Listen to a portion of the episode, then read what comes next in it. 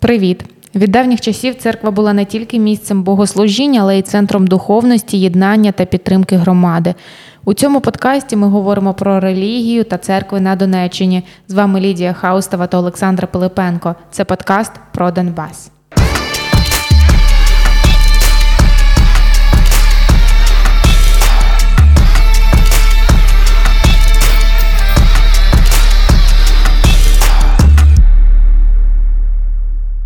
Привіт! Так, демократичні процеси в суспільстві, і особливо крах комуністичної ідеології, сприяли відродженню релігійного життя і розширенню ролі церкви, в принципі, в формуванні духовності народу України. І за 30 років незалежності в Україні сформувалася складна конфесійна структура. Щодо Донецької та Луганської областей, то тут налічують широке розмаїття релігійних християнських організацій. Це як традиційні для регіону, так і нові течії. Тут домінує православ'я, але все ж представлені і протестантські молитовні будинки, католицькі. Е, переважна кількість культових споруд це православні храми Української православної церкви Московського патріархату. На жаль, на жаль. І не можу тут не сказати про те, що релігія відіграє значну роль у російсько-українській війні, яка зараз триває. І спочатку російської агресії цей інструмент впливу використовувався для навіювання вірянам необхідних думок, поглядів на ситуацію, і, взагалі, роль РПЦ в цій війні чітко окреслена. І зараз під час повномасштабної війни. І вона всім нам досить добре відома. Сто відсотків ви говорите про те, що релігія окремо, музика окремо, те окремо взагалі немає сенсу. Це просто просто ну. Мені здається, всім, кого торкнулася ця війна, зрозуміло так, на чиїй стороні московський патріархат.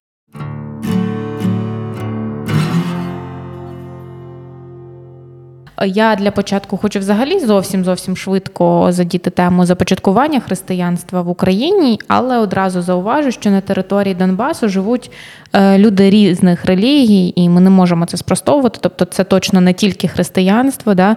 Можливо, ми пізніше якось поговоримо і про інші релігії, які у нас представлені.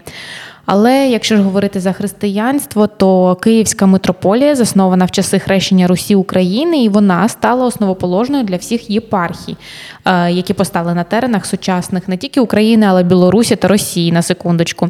І це спростовує російський наратив про те, що церков'ю матір'ю для українців та білорусів є Москва. Насправді ні. Е, християнство поширювалося в Київській Русі за правління князів Аскольда, Олега, Ігоря, а княгиня Ольга охрестилася сама в Константинополі і запросила єпископа з Німеччини до Києва. Ну і доволі відомий факт, що у 988 році князь Володимир прийняв хрещення і проголосив християнство державною релігією в Київській Русі. Тоді ж була утворена Київська митрополія у складі Константинопольського патріархату. Я зазначу, що до цього у нас е, доволі е, сильно було розгалуджено рідновір'я. Переломним моментом у розвитку Київської православної митрополії стали події. Е, національно-визвольної війни, це там 1600 якісь роки під проводом Богдана Хмельницького. Гетьман сподівався знайти союзника в московській державі. Однак е, згодом виявилося, що цей союз мав згубні наслідки для українського державно-політичного і культурно-релігійного життя. І ми б мали вже тоді зрозуміти, що ніяких взагалі домовленостей да, з тим краєм бути Історія не нас може. не вчить. 100%. Після Переяславської угоди українські землі поступово втрачали свою автономію і з часом все більше підпали під тотальний вплив Московії. Е, незважаючи на спротив духовенства Київської митрополії, а насправді е, вони не хотіли підпорядковуватися Росії і Москві. Але, на жаль, у 1686 році Москва добилася перепідпорядкування Київського престолу своєму патріархові. У Константинополі цю справу було залагоджено, скажу в кавичках. Да, Це завдяки щедрим хабарям, бо тамтешні патріархи перебували у доволі скрутному е, становищі під владою османів. І тільки у 2018 році Константинопольський патріарх Варфоломій остаточно скасував це сумнозвісне рішення свого давнього попередника. І з початком перебудови це кінець 90-х років в СРСР в Україні відроджується і прагнення до виходу українських християн з під опіки Московського церковного центру. Розуміючи невідворотність суспільних змін, у 1989 році Московський патріархат вирішив надати українському церковному округу РПЦ більше самоврядованості у внутрішньому житті, а також право називатися Українською православною церквою.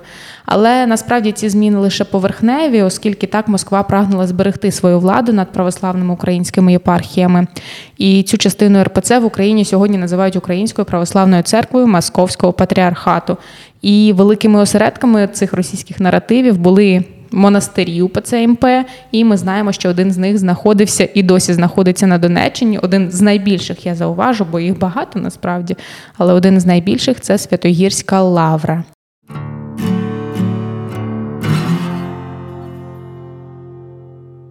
Так, я трішки розкажу про Святогірську лавру. Почнемо з історії. І що цікаво, в документах згадка про Святі Гори вперше з'явилася у 15 столітті. Її знайшли у московських літописах. Це був один із сторожових пунктів Московії, і він був встановлений проти татар. Тоді Да, ми знаємо, чула що часто вони нападали, так? А перше писемне свідчення про сам монастир знайшли у царській грамоті на земельні володіння. Це був 1624 рік. А от з кінця 17 століття вже е, біля підніжжя Крайдяних гір на березі Дінця звели цілий комплекс печерних монастирів. А от у другій половині 19 століття там е, монастир став набагато більше, він розбудувався і.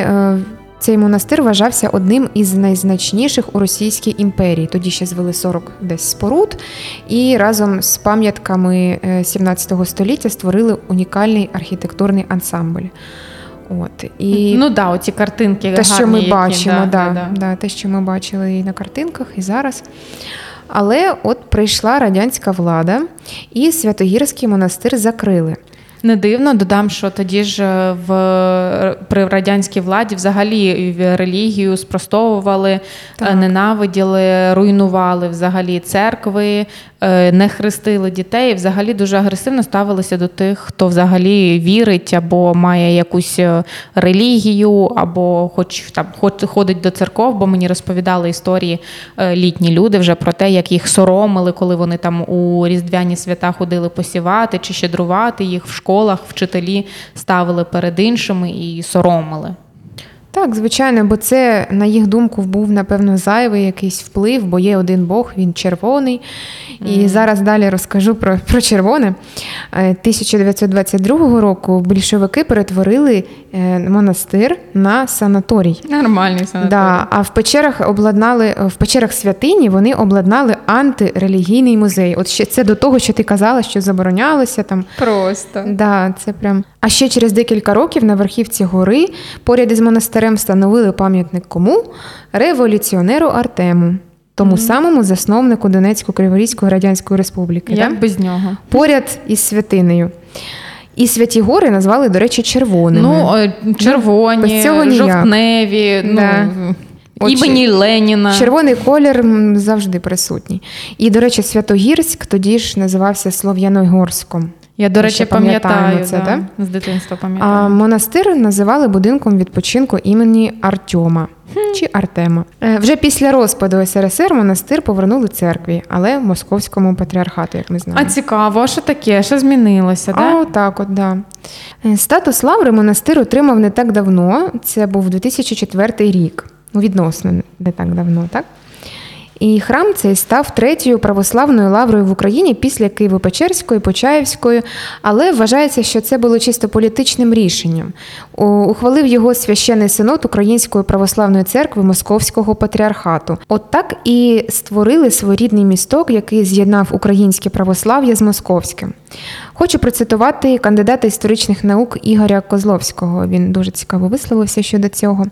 Церковне рішення надати Святогірському монастирю статус лаври погоджувалося на рівні Москви і Московського патріархату. Це був абсолютно політичний крок, адже Святогірська лавра не мала такого значення, як Києво-Печерська чи Почаївська, бо тут двічі переривалася традиція. Лавра це дуже високий статус. Їх одиниці в православному світі. У Росії лише дві: Олександро-Невська лавра у Санкт-Петербурзі та Троїцьке Сергієва лавра у Московській області, пояснює Ігор Козловський. І фактично у статусі лаври Святогірський монастир став е, центром руського мира. Ми всі знаємо історію про те, що там відбувалося в 2014 році, да, е, кого вони підтримували, як протягом всієї цієї війни з Росією вони висловлювалися на підтримку Росії. І ну, це просто жесть, що там відбувалося, і яким думки взагалі вони висловлювали своїм прихожанам. Е, Ну, просто мерзость. Ну, вони якісь, типу, неоднозначники, знаєш. Ну, такое, такое, конечно. Хто нас обстрілював, ми не знаємо. О, ну, щось в такому дусі. Я вважаю, що московський патріархат має зникнути в Україні. Я не проти.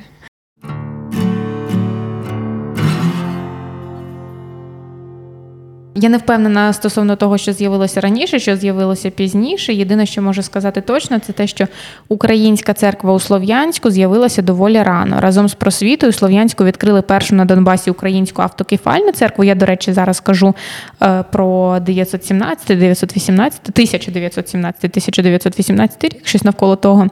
Так от, ця українська церква знаходилася на місці сучасного Олександро-Невського собору, старостою Української автокефальної церкви, до якої входили на секундочку 500 людей прихожан. Це у ті роки доволі велика кількість, правда. Так от, старостою був полікарп Марапулець. Саш, пам'ятаєш, до нас приходив його онук Геннадій Марапулець. Так, Ми з ним спілкувалися. Він цікавився цією темою. І що з найцікавішого, я тоді дізналася, це те, що ось ця перша українська церква була саме на місці Олександро-Невського собору, що на залізничному вокзалі у нас. Він зараз належить якраз до московського патріархату. А як так сталося? Справа в тому, що спочатку там була заснована українська церква, потім її поділили навпіл, і в половині церкви читали е, московський патріархат, ну російська церква була російською мовою читали, в половині церкви українською мовою. Це ж треба такому статися. Та-да. От, ну я кажу, російська церква, ну щоб узагальнити і відділити московський патріархат від нас, це важливо, то ну зрозуміло, да? Так. От загалом перші українські автокефальні церкви піднялися у Слов'янському районі. Теж цікавий момент і для нас дуже такий показовий. Ще одна з перших церков 1923 року була заснована в селищі Прилесному на кордоні із Харківською областю. Автокефальна церква поширилася в Дружківці, на батьківщині Олекси Тихого, Костянтинівці, Попасній, пішла на північ Луганщини. На 1926 рік було 25 парафій. Артемівський округ це той, що Бахмутський зараз. Так. На Маріупольщині була українська автокефальна православна церква, тобто люди абсолютно спокійно діяли. І коли прийшли німці, то вони тільки відродили те, що вбили більшовики. Ну, це вже й мається пізніше. Да? Е, Про це в своїх роботах розповідав дослідник українського руху Олександр Добровольський. І от якраз е, в його роботах показано про те, що е, СРСР дуже активно намагалося знищити культурну спадщину, релігійну спадщину в той момент, як німецьким військам було наплювати. Ну, типу, вони е, дозволяли діяти, і ось якраз під шибкою того, що дозволяли робити, що хочеш, українці об'єднувалися в той момент. Тому дуже виразно видно, що там в якісь моменти окупації німцями працювало більше всі, всяких там організацій під час більшовиків. Звичайно, що українцям не давали можливості говорити, не давали голосу. І з початком 2000-х років українська влада, Українська автокефальна православна церква і УПЦ Київського патріархату почали шукати можливі шляхи об'єднання та визнання української автокефалії Вселенським патріархом. І з відповідним зверненнями вони звернулися е, як церковні лідери, так і державні діячі. Проте через внутрішні непорозуміння між е, українською автокефальною церквою і церквою Київського патріархату, а також через протидію РПЦ, справу не вдалося завершити. І, врешті-решт, після багатолітніх переговорів у 2018 році у АПЦ і ОПЦ КП ну, якщо розшифрувати, то автокефальна церква і Українська православна церква Київського патріархату, вони нарешті досягли порозуміння, а Константинопольський патріарх скасував грамоту 1800 е, 1686 року. Це та, котра під Москву підпорядковує нас, та відновив свою юрисдикцію над територією України. Тобто, знову ми е, підлаштовуємося Константинопольському патріарху, не московському. Після цього у 2018 році він скликав об'єднавчий собор ієрархів у АПЦ, УПЦ КП і УПЦ МП, на якому було утворено православну церкву України, тобто ПЦУ, яку ми зараз знаємо. Да? У нову церкву увійшли всі єпископи ну, наших українських церков, окрім московського патріархату. Отак от. Да, ну е, московський патріархат завжди був проти, проти всього, що стосується України або наших людей, або нашої історії.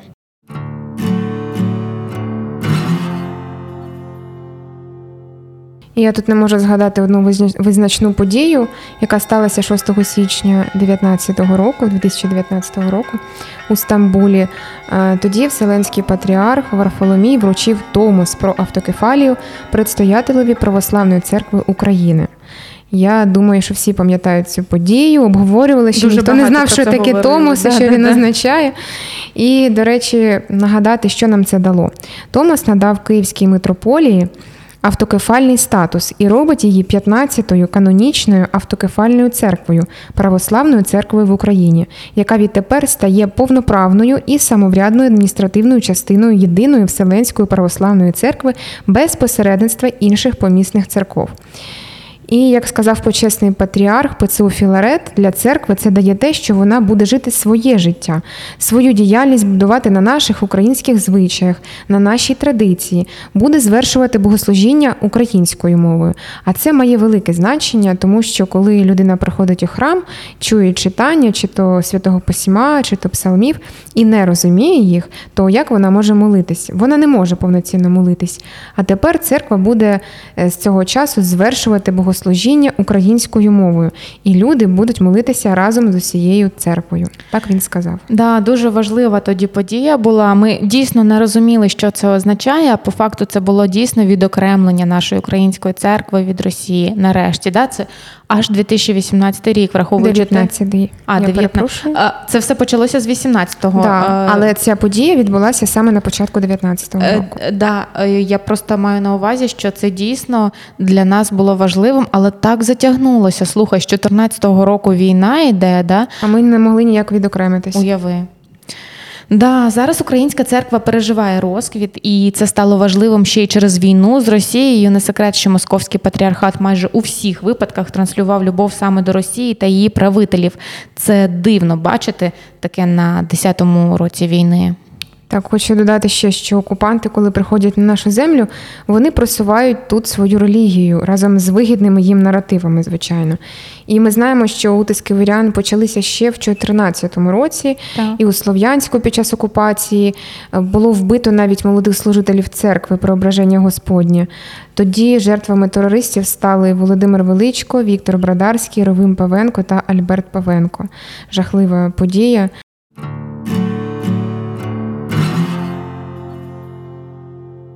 В доповіді Свобода віросповідання під прицілом російський терор на окупованих територіях Східної України Інституту релігійної свободи кажуть, що більшість церков і релігійних громад в окупованих районах Донецької та Луганської областей, за винятком православних громад Московського патріархату, нині змушені припинити свою релігійну діяльність або суттєво обмежити її та діяти в підпіллі. Найбільше постраждали служителі та майно церков євангельських протестантських конфесій. Також зазнали насильства священики Української греко-католицької, римо-католицької та православних церков. Майно деяких було вилучено. Бойовики тероризували церкви та служителів в Донецьку, Луганську та містах областей.